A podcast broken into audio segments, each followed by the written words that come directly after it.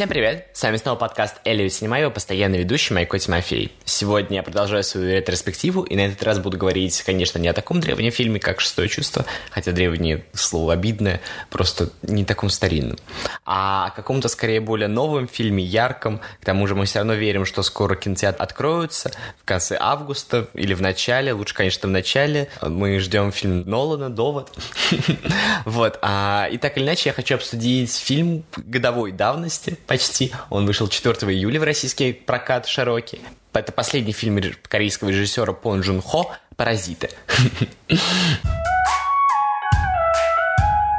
В 2019 году он стал каким-то символьным, по сути, а, завершением года. Был Джокер, были Паразиты, между ними все разнились и выбирали. Паразиты это, конечно, посильнее и поинтереснее, будем честны. Паразиты взяли Канскую пальмовую ветвь в 2019 году, аккуратно рассудив всех споривших там режиссеров. Его не взял ни Альмадовар, ни Джармуш, а именно Пон Джун Хо, что очень символично, ведь тогда был год столетия корейского кино, и корейское кино выстрелило во всем мире. Оно собрало огромные кассы по всему миру в Соединенных Штатах, в России. Оно собрало несоразмерную сумму ни с чем. Пожалуй, только поезд в Пусан собирал. Что-то близкое, но и то конечно, настолько разные жанровые подходы, настолько разные нацеленность, что сравнивать эти два фильма просто будет неправильно. И Оскар его не обошел, четыре Оскара, в том числе за лучший фильм. Все это очень красиво и символично. И, конечно, грустно, что мир был зациклен на социальных проблемах. В конце 19 года казалось, что вот, этот фильм может стать таким пламенем, маяком в борьбе против социального неравенства. Но все пошло не так, пандемия нарушила планы, но сейчас, мне кажется, самое время заново поднять эти проблемы.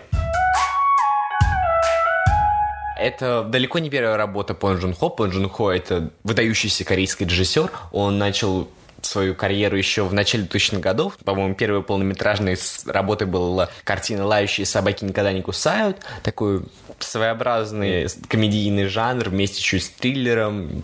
Ну, в общем, так, неплохой фильм, но ничего выдающегося. А это уже взрослый Пун Джун Хо, прошло все-таки как-никак почти 20 лет его режиссерской карьеры, он много чему научился, много чего попробовал, в том числе он вернулся из какого-то своего заграничного турне, можно сказать так, потому что два его предыдущих фильма были сняты за границей, что «Сквозь снег», снятый по французскому роману, странный специфический фильм, что Окчи для Netflix со Скейт Бланшет. Конечно, они были неплохими, но ничего не выдающегося. И тут он снимает картину, которая по-настоящему сверкает и почему бы ее не обсудить?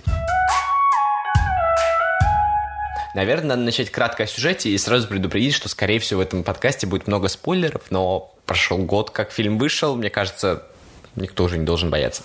«Паразиты» — это фильм, повествующий о семье бедствующих людей, сын, дочь, отец, мать, которые постепенно, как паразиты, поступают на работу в богатый дом. Под одним предлогом они находят второй, третий, четвертый и выдают себя не совсем за тех, кем они являются, и становятся своеобразными паразитами, очевидно, паразитирующими на теле богатого дома, богатой семьи, всячески с ней себя связывая и не давая ей освободиться от себя. Конечно, все это под неправдами и лж... Э, огромным количеством лжи. И в первую половину фильма нам кажется, что все должно выйти на мягкий финал, но это продолжение.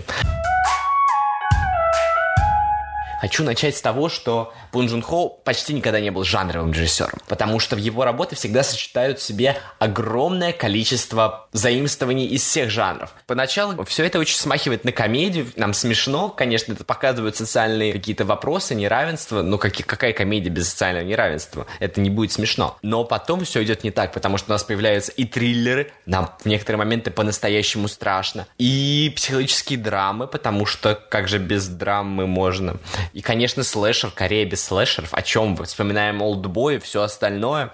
Это очень необычный феномен. И, как всегда, он очень хорошо иллюстрирует нашу жизнь, которая далеко не так проста. Она не может держаться в рамках одного жанра. Конечно, нам хочется жить какой-то, не знаю, деревенской идиллии. Нам хочется чувствовать себя в вестерне, но как это показано в мире Дикого Запада, это невозможно. Вокруг нас существует множество миров, которые очень часто пересекаются. А в современном мире, когда глобализация достигла такого размаха, что все постоянно с друг другом связаны, это просто невозможно физически. Ты так или иначе будешь пересекаться с разными людьми, с разными э, жанрами, и как в фильме «Первому игроку приготовиться» попадать в разные разделы как бы игры. Игры, правда, которая стоит тебе жизни, если ты проиграешь. И, конечно же, это социальная сатира. Любимый жанр вообще Канского кинофестиваля. Потому что что есть кинематограф, как не зеркало, отражающее реальную жизнь? Можно, конечно, делать как Тарковский, нагнетать, показывать длинные тянущиеся кадры, создавать драму с тем, что ничего не происходит. Но Пол Джун показывает другой путь, и он явно намного более близок к зрителю, нежели путь Тарковского, хоть он и становится иконой своеобразной для многих других людей. Все люди как люди, а эти люди тараканы. Они возятся во тьме и мраке и разбегаются, когда приходят настоящие хозяева. Это и есть семья бедствующих. Они сообразительные, они умные, но они не достигли успеха самостоятельно. Они не хуже других, они не лучше других, просто их судьба сложилась так. В какой-то момент отец лишился работы, в какой-то момент дочь не поступила в художественный институт, а сын уже третий раз не может поступить на учебу. И тут им попадает шанс выбраться из всего этой тьмы, получить какое-то богатство, получить какую-то роль в этой жизни, выйти, наконец, из затяжной безработицы, которую Корея наверняка есть, просто это региональная специфика, ее надо знать. И тут у них есть что-то, у них есть соломинка, и они, конечно же, эту соломинку берут. Но они становятся паразитами. Это цена богатства.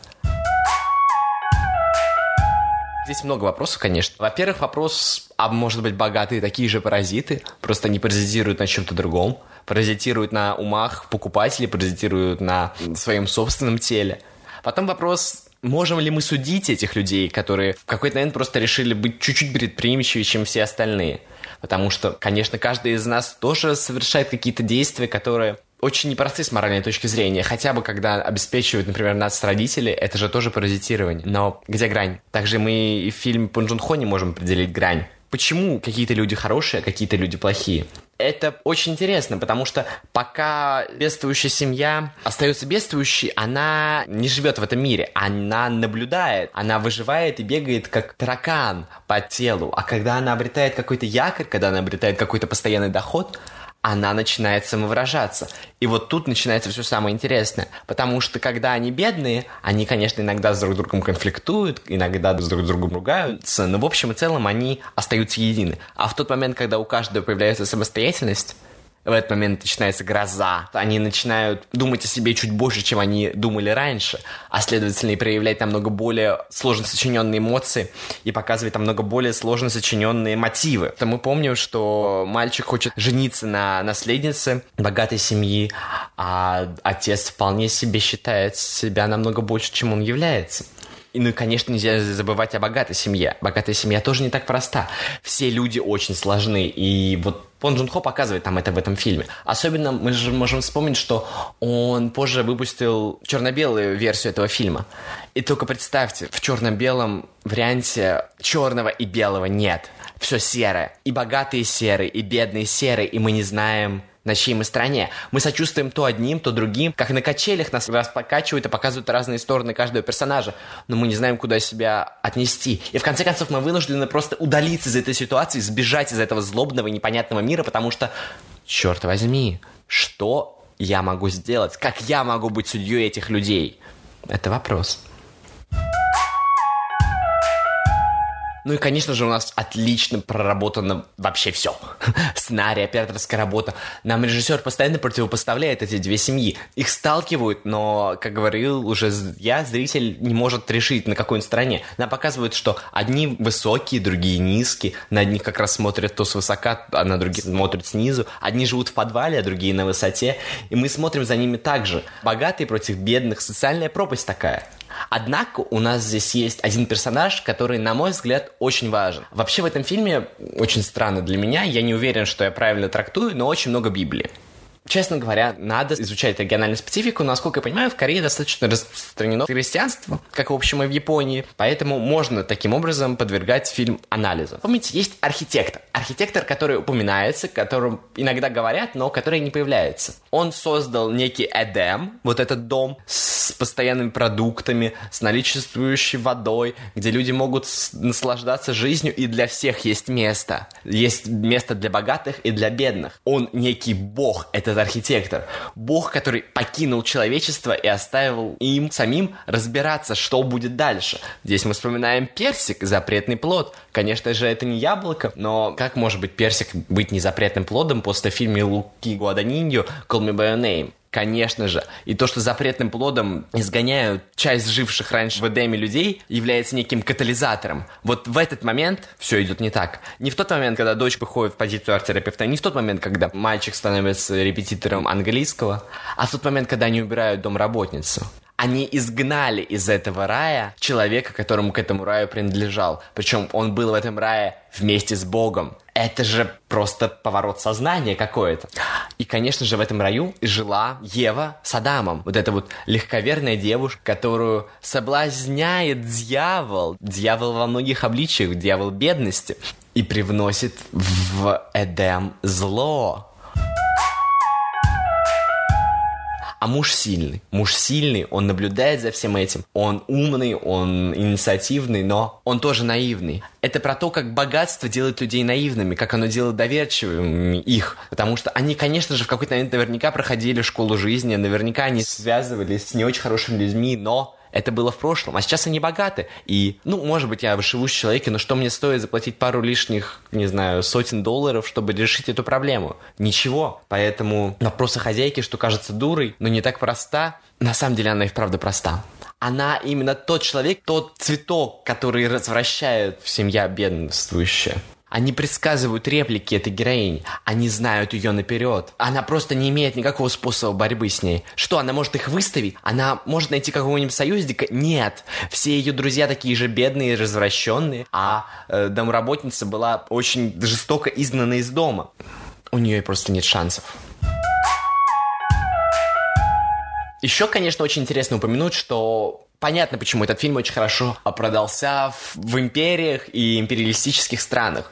По сути, конечно, США никогда не были империей, но империалистической страной они были. Потому что он вмещает в себя любовь к иноземному. Вспоминаем и Британскую империю, и Российскую империю, и США. Богатые семьи постоянно привозили к себе репетиторов, богатые семьи постоянно привозили артефактов из, артефакты из других стран. Именно археология была прибежищем траты денег богатых людей. Не промышленность, не что-то еще, а изучение чужих культур. Также и семья богачей привлекает к себе репетиторов, привлекает к себе искусство, привлекает к себе какое-то неизвестный им мир, неизвестный э, с точки зрения и того, что они приводят как бы людей из Иллинойса, но неизвестную и собственную этничность. Они не знают традиций своей страны. Они едят торты Наполеон и увлекаются индейцами, но они не знают, что такое бедность корейская. Они не, не были в этих глубинах, они не знакомы со всеми этими тараканами и дешевой пиццей. Они вспоминают королевское прошлое. Они и есть то королевское прошлое. Они олицетворяют то, что умерло.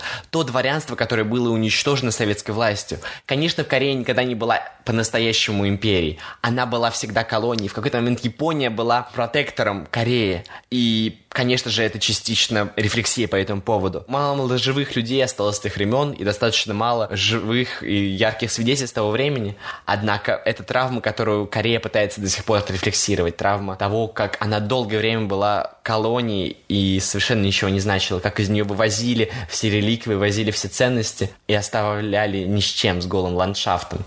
А еще у нас, конечно, упоминается туберкулез. Туберкулез как болезнь молодых, красивых, болезнь, которая ассоциируется с меланхолией и с чем-то исключительным. Если ты болен туберкулезом, вспоминаем Сьюзан Зонтак, то ты исключительный, то ты кто-то такой вот, то ты интеллигент, то ты богач. А тут туберкулезом заражается прислуга.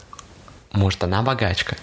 Они не настоящие дворяне, они не настоящие богачи. Они те, кто попытался выбраться из бедности, но у них так и не получилось. Они успешные, они хорошие, но в них нет того шика европейской аристократии, который навсегда был потерян после французской революции. Ну и, конечно, одна из основных точек похвал этого фильма — это сценарий. Потому что собрать такую сложную картину, такую картину, которая тебя постоянно держит в напряжении и от которой ты не можешь оторваться целых два с лишним часа, это требует большого искусства. Причем это, конечно же, похоже на пьесу. Мы вспоминаем, например, «Графство» Сейдж с Мэрил Стрип «Август», которая, которая тоже снята по пьесе. Мы вспоминаем какой-нибудь, не знаю, другой фильм. «Маму» мы вспоминаем, которая, конечно, не пьеса Даррена Аронофски, но тоже сочинена очень сложно и тяжело. Конечно, в некоторых местах она еще сложнее, чем «Паразиты», но она не такая социально настроенная и повествует скорее о человеке, а не о коллективе, не о ячейке общества под видом семья. Сценарий очень сложен. Постоянно персонажи взаимодействуют с друг другом. У нас очень много диалогов, которые раскрывают характеры, раскрывают черты разных людей. И казалось бы, бедная семья постепенно прогидает своих хозяев, и на этом должно кончиться, но потом все идет не так. Сценарий на половине фильма поворачивает всю эту милую комедию в ужасный триллер и слэшер. Одни паразиты встречаются с другими паразитами, начинается конкуренция. И Потом все крысы сбегают с корабля. Обозначим это так, чтобы не говорить спойлер. Они толкаются, пихаются, они тонут в грязи, тонут в отходах, потому что начинается вселенский потоп. Начинается испытание, через которое проходят далеко не все. Испытание, которое, наконец, изменяет подход паразитов и их самоощущение. Бедность, которая пахнет, которая сквозит от них, не только потому, что они моются одним шампунем или одним мылом, не только потому, что они постоянно бывают в грязи и в низине, не только потому, что они живут в подвале, а потому, что они просто такие, такие такие настоящие корейцы, которые никогда не добраться до божества, которым никогда не быть Эдемом, которые могут соприкасаться с этими иконами, которые могут смотреть за ними в Инстаграм, но стать ими является для них неосуществимой задачей. Они бегут и проходят сквозь этот библейский потоп, но они после этого никогда не смогут быть прежними. Слишком много они совершили, слишком много трупов оставили, слишком много крови, слишком много эмоциональных сил. Они просто не выдерживают и все идет не так. Конечно, многие вспоминают, что у Бо Джун Хо постоянно идет тема социального неравенства. Что его предыдущая работе «Сквозь снег», которая повествует вообще о поезде, где расположение к вагону является самым высшим и престижным, расположение в конце является самым бедствующим, ужасным. И вспоминают Окчу, и вспоминают воспоминания об убийстве, которые также в какой-то степени повествуют об ужасе, бедности, о том, почему так сложно быть бедным, почему а, так сложно быть паршивой овцой, и почему так хочется принадлежать какому-то среднему классу и не есть объедки. Но паразиты являются кульминацией. Что еще можно сказать? Ничего. И вообще, конечно, очень интересно стороннему зрителю, особенно тому, кто много смотрел европейское кино, как у нас героем фильма является не один человек, не индивидуальность, не Амели, не что-нибудь еще, а семья. Как у нас наблюдается за отношениями в семье. По сути, у нас есть три семьи. Семья первых паразитов, вторых и семья богатых. И вот этого паразита, смещение фокуса с индивидуального на коллективного, это потрясающе, потому что азиатское кино раскрывает для нас, для европейских зрителей, какие-то такие необычные черты, которых мы бы и не подумали. Мы же привыкли смотреть какого-нибудь Йоргас Лантимаса и поражаться тому, что греческие мифы воспитали нас, что убийство священного оленя — это и страшно, и абсурдно, и это та реальность, в которой мы живем, когда мы не можем побороть фантастические какие-то элементы, и как какой-то хтонический ужас проникает в нашу жизнь. А тут мы смотрим «Паразитов» Пон Джун Хо, мы смотрим «Пылающего» Ли Чандона. И это все так загадочно, так непонятно. Нам не повествует о личности, нам повествует о коллективе, о том, почему важна семья, о семейных ценностях, скрепы, скрепы, скрепы. В общем и целом, Бон Джун Хо вернулся к своей родине, к своей Корее, и совершенно не прогадал. После таких вот странных сквозь снег и неплохой, но не выдающийся Окчи Кейт Бланшет, смотреть этот фильм было поразительно, восхитительно и очень интересно. Во второй и в третий раз. И черно-белая версия тоже достаточно выдающаяся. Смотрите «Паразиты», любите их. Всем пока, с вами был подкаст Эллиот Синемай, постоянный ведущий Майко Тимофей. Подписывайтесь на нас в соцсетях, ставьте лайки, пишите комментарии, оценки. Любите кино, смотрите его, наслаждайтесь, изучайте новые горизонты, азиатские фильмы, японские, магазинные воришки, мы все помним. Всем пока, спасибо, что послушали.